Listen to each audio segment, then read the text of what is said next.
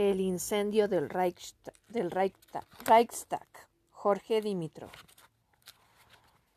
Cronología de los acontecimientos. 9 de marzo de 1933, detención de Dimitrov, Popov y Tanev.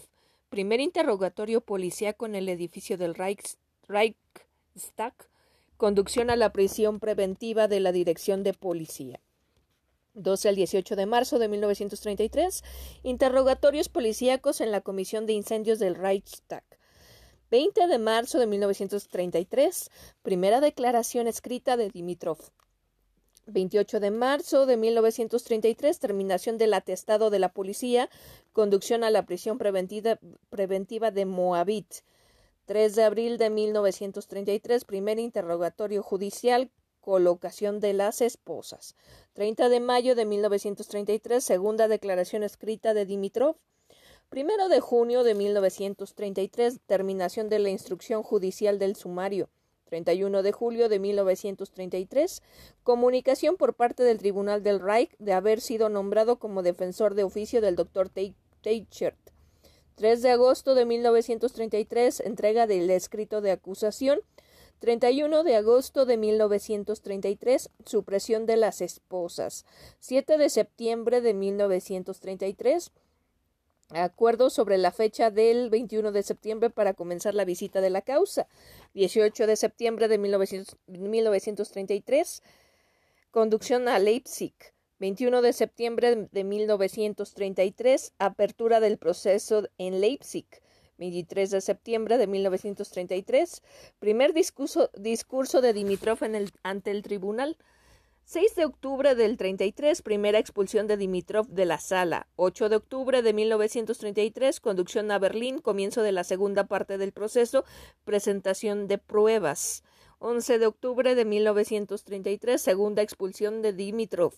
Primero de noviembre de 1933, tercera expulsión de Dimitrov. 3 de noviembre de 1933, cuarta expulsión de Dimitrov. 4 de noviembre de 1933, declaración de Goirin, de Goirin. Quinta expulsión de Dimitrov. 24 de noviembre de 1933, conducción a Leipzig, comienzo de la tercera parte del proceso, parte política. 13 de diciembre de 1933, comienzo de las peticiones. 16 de diciembre de 1933, discurso final de Dimitrov. 23 de diciembre de 1933, pronunciamiento de la sentencia, fallo absolutorio, aplicación del arresto de, el arresto de protección. 28 de enero de 1934, conducción a Berlín, a la prisión de la Policía Secreta del Estado. 27 de febrero de 1934, salida en avión, llegada a Moscú. En prisión preventiva. Primera declaración a raíz de ser detenido. El día 9 de marzo de 1933 fue detenido en Berlín J. Dimitrov en compañía de B. Popov y W. Tanev en el restaurante Bayerhof por una confidencia del camarero nacional socialista Helmer. En el mismo día fue sometido a un interrogatorio ante la Comisión de Instrucción de la Policía que oficiaba en el edificio del Reichstag, al que siguieron otros entre los días 12 y 18 de marzo. Se encontraba entonces J. Dimitrov en la prisión de la Dirección de la Policía en Berlín. En todos estos interrogatorios se negó por principio a firmar las actas levantadas por los secretarios de instrucción, lo que consideró oportuno manifestar respecto a su detención y a la acusación levantada, lo hizo en una declaración escrita de su puño y letra en lengua búlgara, es de notar ante todo en esta declaración la caracterización política que hace del incendio del Reichstag, que más tarde en el transcurso del proceso se había revelado como certera en todas sus partes. 1. A los agentes de instrucción de la policía. A propósito de mi detención, debo aclarar lo siguiente. Yo, Jorge Dimitrov, exdiputado de Bulgaria, antiguo secretario de la Unión de Sindicatos de Bulgaria y miembro del Comité Central del Partido Comunista de Bulgaria desde 1910, soy un emigrado político desde octubre de 1923 y con ocasión de los sucesos de septiembre de 1923 fui condenado a muerte hallándome ausente. Mis adversarios políticos continuaban amenazándome de muerte en el extranjero de tal modo no podía vivir en Europa con mi verdadero nombre, viéndome obligado a vivir con otro falso. A esto se debe el haber sido detenido bajo el nombre del doctor Rudolf Hediger. En la primavera de 1932, cuando en Bulgaria se planteó nuevamente la cuestión de la amnistía para los condenados con motivos de los sucesos de 1923 y en relación con ello se desencadenó una lucha política, me decidí a abandonar la Unión Soviética donde me encontraba entonces, y regresar a Europa para colaborar directamente desde el extranjero en la campaña por una completa amnistía política. A fines de junio de 1932 llegué a Berlín y desde aquí emprendí un viaje a Viena, Praga, Ámsterdam, París, Bruselas, intentando lograr que destacadas personalidades, diversos diarios y revistas, asociaciones culturales, científicas y etcétera, apoyasen moral y políticamente la causa de la amnistía. Con las mismas miras escribí sobre esta cuestión documentos de información, cartas abiertas a destacadas personalidades, periódicos y organizaciones y una serie de artículos sobre la situación económica y política de Bulgaria, sobre su política interior y exterior, etc para la prensa extranjera, así como para la correspondencia internacional que aparece en París en francés y en Londres en inglés y en Berlín en alemán.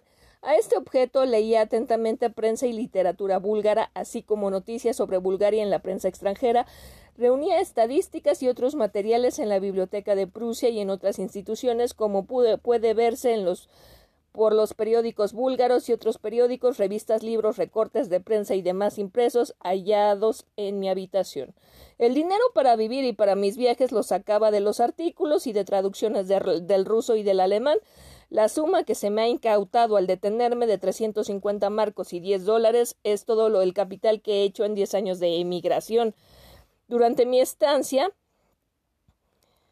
en Alemania no me he mezclado en cuestiones alemanas interiores. Los documentos que se me han incautado, el manifiesto de, de, la Internacional Comunista sobre el Frente Único y el llamamiento convocado a un Congreso Internacional Antifascista, tenían para mí un valor informativo.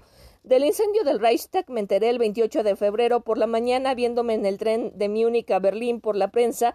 Al igual que los demás viajeros, el nombre y la fotografía del incendiario los vi por primera vez al ser publicados por los periódicos alemanes. A él en persona jamás lo he visto ni le he hablado en mi vida. Como comunista, como militante del Partido Comunista de Bulgaria y de la Internacional Comunista, estoy en contra, por principio del terror individual, contra toda especie de semejantes incendios absurdos, ya que tales actos son incompatibles con los principios y métodos del trabajo comunista de masas y con la lucha de masas económica y política, y porque no hacen más que perjudicar al el movimiento de liberación del proletariado, la causa del comunismo. El programa y los estatutos de todos los partidos comunistas y de la Internacional Comunista prohíben el terror individual amenazando con la expulsión de todo militante que apele a los métodos del terror individual. Todos los actos terroristas cometidos en Bulgaria, incluyendo la bomba colocada en la Catedral de Sofía en abril de 1925, fueron condenados públicamente y del modo más severo por mí personalmente, así como por el partido al cual pertenezco y por la Internacional Comunista. Nosotros somos comunistas y no anarquistas. Estoy plenamente persuadido de que el incendio al Reichstag solo puede ser obra de locos o bien de los peores enemigos del comunismo, que por medio de este acto han querido crear la atmósfera propicia para aplastar al Partido Comunista de Alemania y, afortunadamente, yo no soy un loco ni un enemigo del comunismo. Además de esto, cuando estalló el incendio en el Reichstag, yo no estaba en Berlín, sino en Múnich, a donde llegué el 26 de febrero por la mañana y de donde regresé a Berlín el 27 de febrero por la noche, en el rápido en el asiento cama de tercera clase. Rechazo con la más profunda indignación toda sospecha de haber participado directa o indirectamente en esta acción anticomunista en este delito reprobable desde cualquier punto de vista que se le mire y protesto enérgicamente contra la enorme injusticia que se ha cometido conmigo al detenerme con motivo y como complicado como complicado implicado en este crimen. Mi infracción de las leyes alemanas consiste únicamente en estar viviendo ilegalmente en Alemania como emigrado político, amenazado de muerte, pero no podía vivir de otro modo. Protesto igualmente de que se me trate como a un prisionero de guerra al que no se le permite disponer de un solo centavo de su propio dinero para satisfacer las necesidades más imperiosas y al que se le priva hasta de la más elemental asistencia jurídica. J. Dimitrov. Posdata. Respecto a los libros hallados en mi habitación, solo reconozco indudablemente como míos aquellos que fueron registrados en mi presencia. El registro domiciliario en mi habitación se llevó a cabo en mi ausencia. Carta a Henry Barbus o Barbuse. El 28 de marzo de 1933 se cerró el atestado de la policía y J. Dimitrov fue trasladado a la prisión preventiva de Moabit. Allí se le dio conocimiento el día 4 de abril de la verdadera orden de detención, por cuanto formalmente se le acusó por primera vez de participación en el incendio del Reichstag. Dimitrov comunicó este hecho a varios amigos por medio de cartas. La mayoría de estas cartas fueron intervenidas.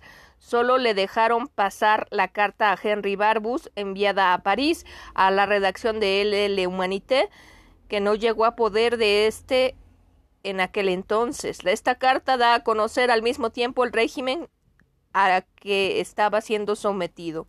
Berlín, 5 de abril de 1933. Querido amigo Barbus, tengo que comunicarle una triste noticia. Estoy detenido desde el día 9 de marzo, a pesar de que, como usted bien sabe, solo me preocupo de mis, de mis asuntos búlgaros, la cuestión de la amnistía política.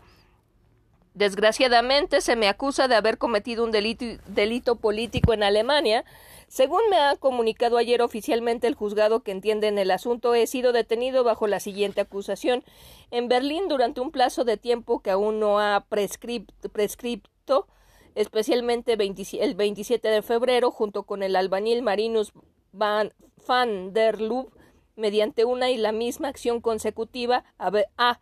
haber intentado cambiar por la violencia la constitución del Reich alemán, B haber prendido fuego intencionalmente al edificio del Reichstag, que sirve de morada a hombres e incendio cometido con el propósito de provocar una insurrección favorecida por aquel.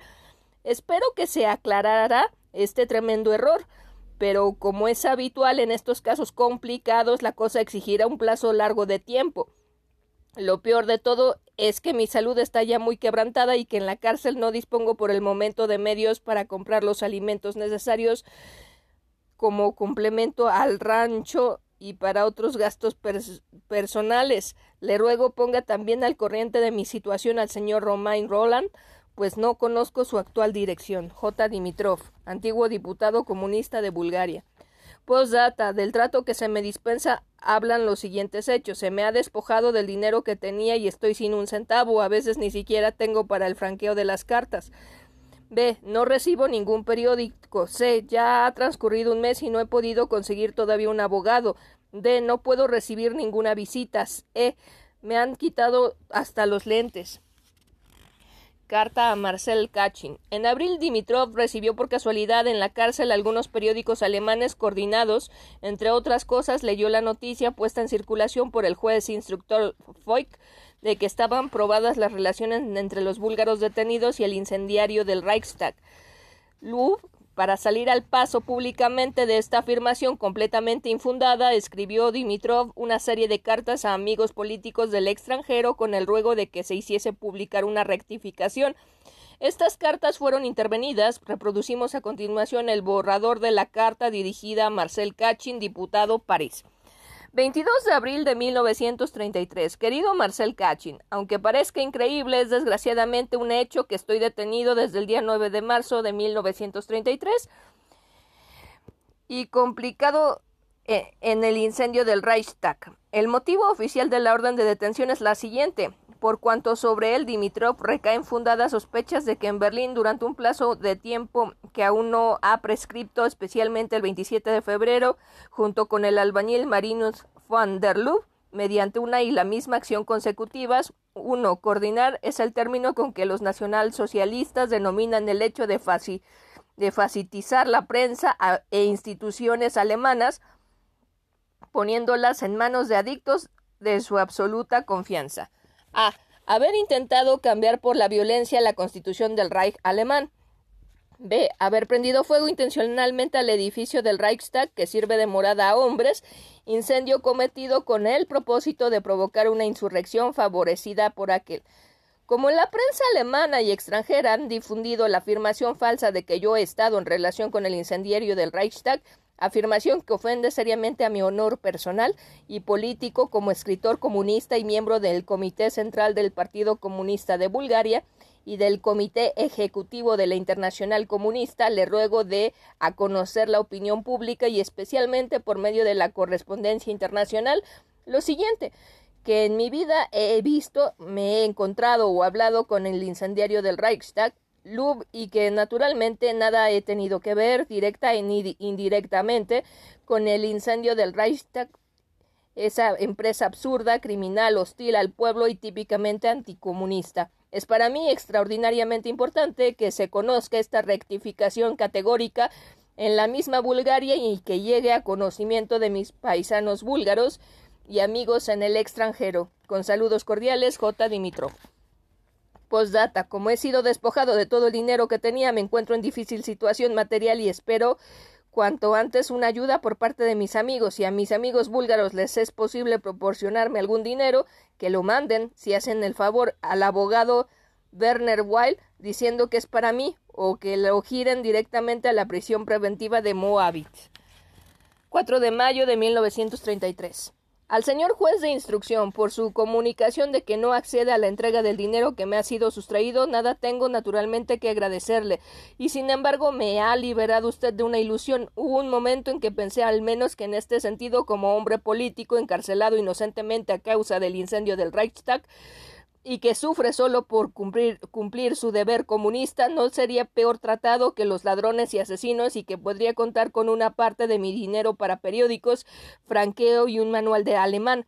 Ahora veo que esto era una ilusión mía, no puede serme devuelto nada de mi dinero, no puedo recibir ninguna visita y tengo que estar esposado día y noche. Tengo entendido que ni a los asesinos se les tiene en semejante situación. Esto es todo lo que tengo que agradecerle. Si esto es lo que justo y consecuente, estoy en mano del enemigo de clase que se esfuerza por utilizar también la justicia como arma para aniquilar el comunismo, esto es prácticamente para aniquilar a sus partidarios convenidos, consecuentes e inflexibles. Respetuosamente, J. Dimitrov. Carta a la madre y a una hermana. En cuanto tuvo ocasión, Dimitrov escribió a su familia a Bulgaria. Allí vivía su madre para, Paraskeva con la hija mayor Magdalena Baramov y el marido y los hijos de esta. La correspondencia con sus familiares de Bulgaria fue la única permitida con cierta regularidad a Dimitrov. Por esta razón la utilizó todo lo que pudo mediante alusiones y palabras de doble sentido para contribuir en todo lo posible a las gestiones emprendidas para liberarle. En estas cartas se revela de modo especial el temperamento de la madre de Dimitrov. Esta mujer extraordinaria, que ya ha perdido tres hijos en los combates revolucionarios, supo sobrellevar el dolor de que cayese preso, su penúltimo hijo al que no había visto desde hacía diez años, con gran presencia de ánimo y a su modo armaba de valor al hijo. La segunda hermana más joven de Dimitrov, Lena, Vivía desde hacía algún tiempo en Moscú. Allí estaba también su primera mujer y compañera de lucha, Lyubov Ivoshevich. Esta revolucionaria yugoslava, escritora de gran talento literario, padecía una enfermedad incurable al tiempo de ser detenido su marido y murió estando Dimitrov en prisión. Todas las cartas a la familia las redactó en alemán para hacer más expedita la censura de la dirección de la cárcel. Berlín, Moabit, 10 de mayo de 1933. Paras, Paraskeva, Dimitrov y Magdalena Baramov, Samakov, Bulgaria. Queridísima madre y hermana, no recibí vuestras cartas hasta el día 5 de mayo y el dinero no lo recibí todavía. Me ha alegrado extraordinariamente la carta de nuestra querida mamá, el saber que, a pesar de todo, está tan valiente y con tantos ánimos y esperanza que es para mí una gran tranquilidad moral y un gran consuelo. Siempre estuve eh, orgulloso de mamá por su magnífico carácter, por su firmeza y por su amor, que no repara en sacrificios, y ahora lo estoy más aún. Le deseo salud aún para muchos años y el mismo valor y la misma confianza que hasta hoy. También yo estoy seguro de que pronto volveremos a vernos y que seremos felices. De mi situación quizás pueda informarles de vez en cuando por mi abogado el señor Werner Buwal, él sabe mejor que yo mismo lo que pasa conmigo. Sería necesario enviarle enseguida una cantidad provisionalmente por lo menos de cincuenta marcos como adelanto a sus honorarios. Yo, desgraciadamente, no he podido darle hasta ahora nada. Naturalmente que yo, igual que el apóstol Pablo, como dice mamá, sabré llevar mi cruz a cuestas con el suficiente valor, resignación y firmeza, con tal de que la salud no me falte, todo lo demás saldrá bien. Procuro aprovechar bien dentro de lo posible mi permanencia en la prisión. Estos días estoy estudiando a fondo la tan instructiva historia de Alemania. Por suerte hay en la biblioteca de la cárcel algunos libros sobre esta materia. Este estudio me ayuda también a comprender la significación internacional y el alcance de los actuales acontecimientos en Alemania. Me es muy penoso no saber nada de la situación en mi país. No recibo naturalmente ningún periódico de Bulgaria. Periódicos alemanes solo los recibo de cuando en cuando y en general no trae ninguna noticia de Bulgaria. Como lo más probable es que siga aquí aún por algún tiempo, por desgracia estos procesos políticos casi siempre duran mucho, les agradecería que procuraran enviarme algunos libros búlgaros de los aparecidos de los últimos años sobre la historia de Bulgaria, sobre Bulgaria en la guerra europea y de los Balcanes, sobre la situación económica y política de Bulgaria. Han aparecido algunos libros del doctor Michalschev, doctor Sarakov, Slatarsky, Sankov y otros. Procuren enviarme también la revista de la Liga Económica y la Esveda y tal vez otras cosas que puedan interesarme. El señor abogado doctor Dukmediev ha de saber seguramente lo que me conviene en este sentido. Espero que me permitirán recibir y me serán entregados estos libros sobre historia, ciencia y economía escritos en búlgaro. De Elena no recibía una contestación a mi carta, tampoco sé, sé lo que pasa con Liuba. Según una noticia que recibí poco antes de ser detenido, la pobre yace en su lecho de muerte. Ustedes saben bien lo que significa para mí tal pérdida. Sería la pérdida más sensible y el más rudo golpe que haya recibido en toda mi vida. Escríbanme más a menudo. Abrazo a Stefan, Luba, Boris y a los niños. Les abraza y besa su hijo y hermano Jorge. Una declaración respecto a los interrogatorios. En los siguientes interrogatorios judiciales, J. Dimitrov se negó también a firmar las, las providencias de declaración al terminarse estos interrogatorios, redactó nuevamente una declaración de su puño y letra al juzgado de instrucción 30 de mayo de 1933. A propósito de los interrogatorios judiciales de los días 12, 13, 19 y 20 de mayo de 1933, sobre mi permanencia en Alemania, en el año de 1921, estuve por primera vez en Alemania, Berlín, en compañía de mi mujer, con mi verdadero nombre y como diputado del Sobrenange Parlamento de Bulgaria. En el año 1927 y 1928, procedente de Viena, de paso me detuve por poco tiempo en Berlín. Desde fines de 1929 he vivido en Berlín como emigrado político, sin inscribirme en el libro registro de extranjeros, con frecuentes ausencias, unas veces cortas y otras de varios meses, así desde diciembre del 29 a mayo del 30 y desde noviembre del 31 a mediados de junio del 32 no he estado en Alemania. Sobre mis nombres, como ya he manifestado en mi declaración del 20 de marzo de 1933, me he visto obligado como hombre político condenado a muerte en Bulgaria y a menudo perseguido también en el extranjero y amenazado de muerte por sus adversarios búlgaros, a vivir sin registrarme y con un nombre falso, hasta fines del 30 he vivido con el nombre del doctor Shavsma y después con, con, el del doctor Hediger. Pero para la gente, como ya me conocía de antes por el nombre de doctor Shavsma, seguí llamándome por ese mismo nombre. Sobre mis ocupaciones en Alemania, repito lo que ya he dicho en mi declaración del 20 de marzo, que me he ocupado en Alemania de mis asuntos búlgaros y de mi labor de escritor búlgaro, principalmente con la situación de los emigrados políticos, de la campaña por la amnistía política en Bulgaria, etc. El manifiesto de la Internacional Comunista y el llamamiento convocado convocando un Congreso Obrero Internacional Antifascista que me fueron sustraídos había sido publicado en la correspondencia internacional y en la prensa comunista internacional y me los proporcionó la redacción de la correspondencia internacional como material de información. La circular de la prensa del Partido Comunista de Alemania sobre el incendio del Reichstag, que puso ante mis ojos el señor juez de instrucción, la veía en tal ocasión por primera vez. Semejante escrito no lo había tenido jamás en mis manos ni lo he leído. Sobre mis relaciones políticas en Alemania mantenía relación con la redacción de la correspondencia internacional, en la que se publicaron artículos míos, en ocasiones también con el Socorro Obrero Internacional, verbigracia con su secretario general Muenzenberg con motivo de diversas cuestiones de la sección búlgara del SOI por cuestiones referentes a los emigrados políticos de Bulgaria, tuve necesidad en ocasiones de ponerme en contacto directo con el secretario internacional del Socorro Rojo. Otras relaciones en Alemania no las necesitaba para nada en mi labor. Conozco personalmente a los dirigentes comunistas alemanes que tomaron parte e intervinieron públicamente en reuniones de la Internacional Comunista en Moscú, cuando yo me encontraba allí, como por ejemplo a Teilman, Remmel, Hecker, Newman, Munzenberg, Pieck y Eberlein. A Neubau, Neubau Jamás le he visto ni hablado, únicamente leí a veces sus artículos sobre Alemania en la correspondencia internacional. A Torgler tampoco lo conozco personalmente, solo sé que intervenía frecuentemente en los debates del Reichstag en nombre de la minoría comunista. Debo recalcar expresamente que un comisario de la política, al terminar el interrogatorio policíaco, anotó y numeró especialmente en mi presencia los apuntes y notas que se me sustrajeron. La carta Hermot el sobre con el nombre de Ferdi, el recibo de un telegrama a Iner y la circular de prensa del Partido Comunista de Alemania. Ninguna de estas cosas estaban entonces allí ni me pertenecen. Aunque considero un gran honor ser empleado o funcionario de la Rusia soviética, no he sido ni una cosa ni la otra.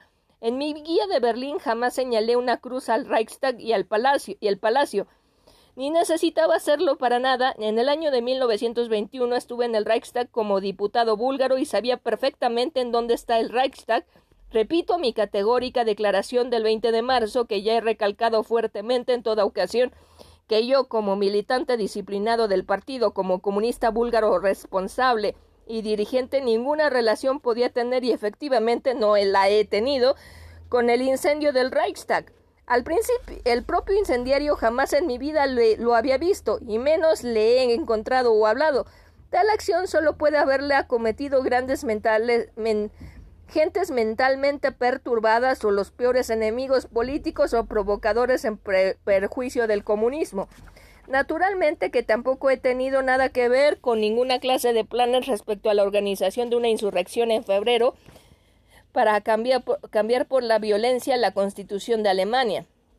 De tales sedicientes planes comunistas me enteré por primera vez en, las, en los interrogatorios pero como es conocido de todos a base de las decisiones de la Internacional Comunista y del propio Partido Comunista de Alemania, toda la política y actividad comunista en este periodo está encausada a la movilización política de las masas contra el fascismo y establecer al Frente Único del Proletariado Alemán a la lucha de masas económica y política de por la defensa de los intereses vitales y derechos de todos los trabajadores y con ello a cumplir la tarea de ganar a la mayoría de la clase obrera por el comunismo. Esta línea política y esta orientación concreta de la política comunista en Alemania, fijada con resoluciones cuyo acatamiento es obligatorio para todos los militantes comunistas, hace imposible que parte que parta del bando comunista ninguna acción terrorista o cualesquiera planes insurreccionales aventureros. La Internacional Comunista y el Partido Comunista de Alemania consideran y condenan esta expresa y categóricamente como inadmisible, absurdo y perjudicial para el comunismo y para el proletariado. La afirmación de que alguien me ha visto en compañía del incendiario del Reichstag solo puede ser producto de una confusión, como ya ha sucedido con, con un testigo que, como, como es sabido, esta afirmó categóricamente en un interrogatorio de la policía que me había visto en compañía de Van der Lube al día 26 de febrero a las 3 de la tarde en un establecimiento de la calle de Düsseldorf. Para, pero luego que se ha puesto en claro que ese día yo no estaba en Berlín, eh, la testigo y su categórica afirmación han desaparecido de la escena y de la instrucción.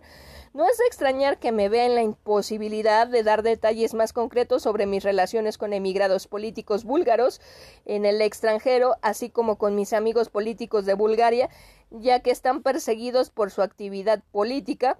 Por esta razón tampoco puedo dar el nombre de, del amigo búlgaro con quien tuve una entrevista los días 21 y 27 de febrero de 1933 en Múnich, para la que ya nos habíamos citado en diciembre de 1932 en París. Mi infracción de las leyes alemanas durante todo el tiempo que he permanecido en Alemania consiste única y exclusivamente en haber vivido como emigrado político búlgaro con otro nombre, con un pasaporte falso y sin inscribirme en el libro registro de extranjeros.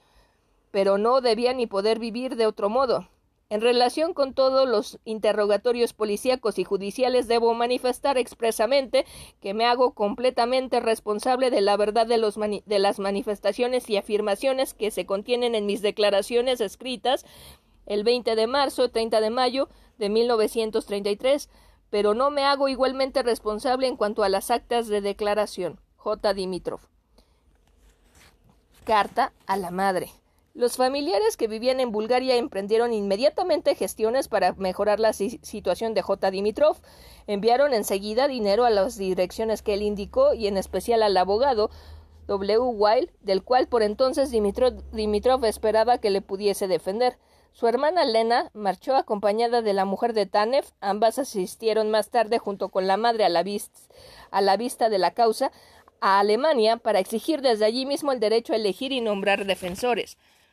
Berlín, Moabit, 22 de junio de 1933. Querida y amada madre, Recibí con gran alegría tu carta del 12 de junio que con tanta ansiedad esperaba y cuya tardanza ya me tenía muy intranquilo. No recibía aún noticias del abogado sobre si recibió el dinero, pero como la señora K.R. recibió el dinero que le enviaste, Supongo que también el abogado habrá recibido en tanto el suyo y que pronto me lo comunicará o vendrá a visitarme.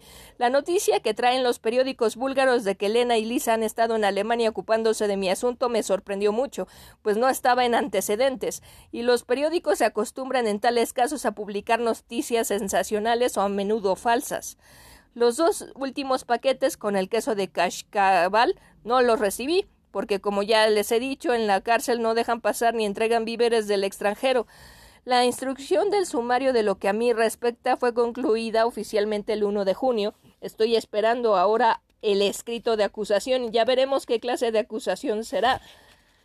Mi situación por el momento no es naturalmente muy halagueña, pero todo puede soportarse. Es muy importante que pueda disponer del dinero suficiente para el abogado para comprar alimentos y para otras necesidades en la cárcel.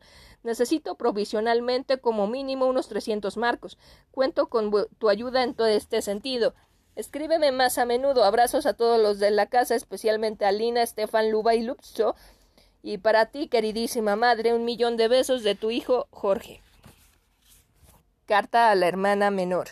La hermana más joven de Dimitrov, Elena Dimitrov, casada con el revolucionario búlgaro Vladimorov, emprendió en junio un viaje por el extranjero para coadyuvar a la liberación de su hermano. Sus intervenciones en grandes asambleas públicas en París, Londres y otras ciudades contribuyeron mucho a movilizar la opinión pública. Berlín, Berlín, Moabit, 10 de agosto de 1933. Queridísima hermana, recibí con indescriptible alegría tu carta del 26 de junio. Espero que se les permita a los abogados extranjeros hacerse, hacerse cargo de mi defensa. En todo caso, quedo muy agradecido a los señores Moro, Giaferi, Campi, y Torres, así como a Deschev, por estar dispuestos a encargarse de mi defensa. Como yo no tengo absolutamente nada que ver directa ni indirectamente con el incendio del Reichstag, todavía me resisto a creer que se mantenga contra mí la acusación de estar implicado en este delito absurdo y provocador. No recibí todavía el escrito de acusación. Estoy esperando con impaciencia. Deseo que todo te salga bien y ante todo que nos podamos ver en breve. Abrazos cariñosos de tu hermano Jorge. Carta al defensor de oficio. 31 de julio. Le fue comunicado a Dimitrov el nombramiento del abogado doctor Teichev para defender de oficio a los acusados búlgaros, sin renunciar a, a, seguir exigiendo que fuesen aceptados como defensores de la causa los abogados designados por él. Dimitrov procuró utilizar en todo lo posible al defensor de oficio en la preparación de su defensa. La correspondencia con este defensor era una lucha continua contra los intentos del doctor Teichev de en vez de defenderle, estorbarle a los preparativos para su defensa política. El doctor Teicher le había dicho en su primera carta del 27 de julio le recomiendo que recapacite sobre las pruebas de que usted pueda disponer y que las ponga en mi conocimiento. Primero de agosto de 1933. Señor doctor Paul de Teicher, abogado Leipzig. Muy, muy distinguido doctor. Recibí hoy su carta de fecha del 27 de julio y quedó enterado de que el Tribunal del Reich le ha nombrado a usted para hacerse cargo de mi defensa. Pongo en su conocimiento que con la fecha del 20 de julio encargué de mi defensa al abogado búlgaro Stefan Dechev, con residencia temporal en París Palace o Hotel, y que por otra parte mi hermana ha hablado en representación mía con los abogados franceses, señores Jafferi, Campichi y Torres, para encargarles de mi defensa. Ellos se pondrán probablemente en relación con usted. En lo que a mi caso se refiere, mucho me sorprende verme como acusado ante el Tribunal del Reich y complicado en el, implicado en el incendio del Reichstag. Por las circunstancias en que se desarrolló el hecho, la instrucción de sumario debía poner forzosamente en evidencia que nada tengo que ver en ese atentado absurdo y provocador, pero parece que los tres emigrados políticos búlgaros estamos destinados a ocupar el puesto de los verdaderos autores que no pueden encontrarse. En los procesos políticos en donde mejor se pone de relieve cómo se maneja la justicia como instrumento de política, de la política.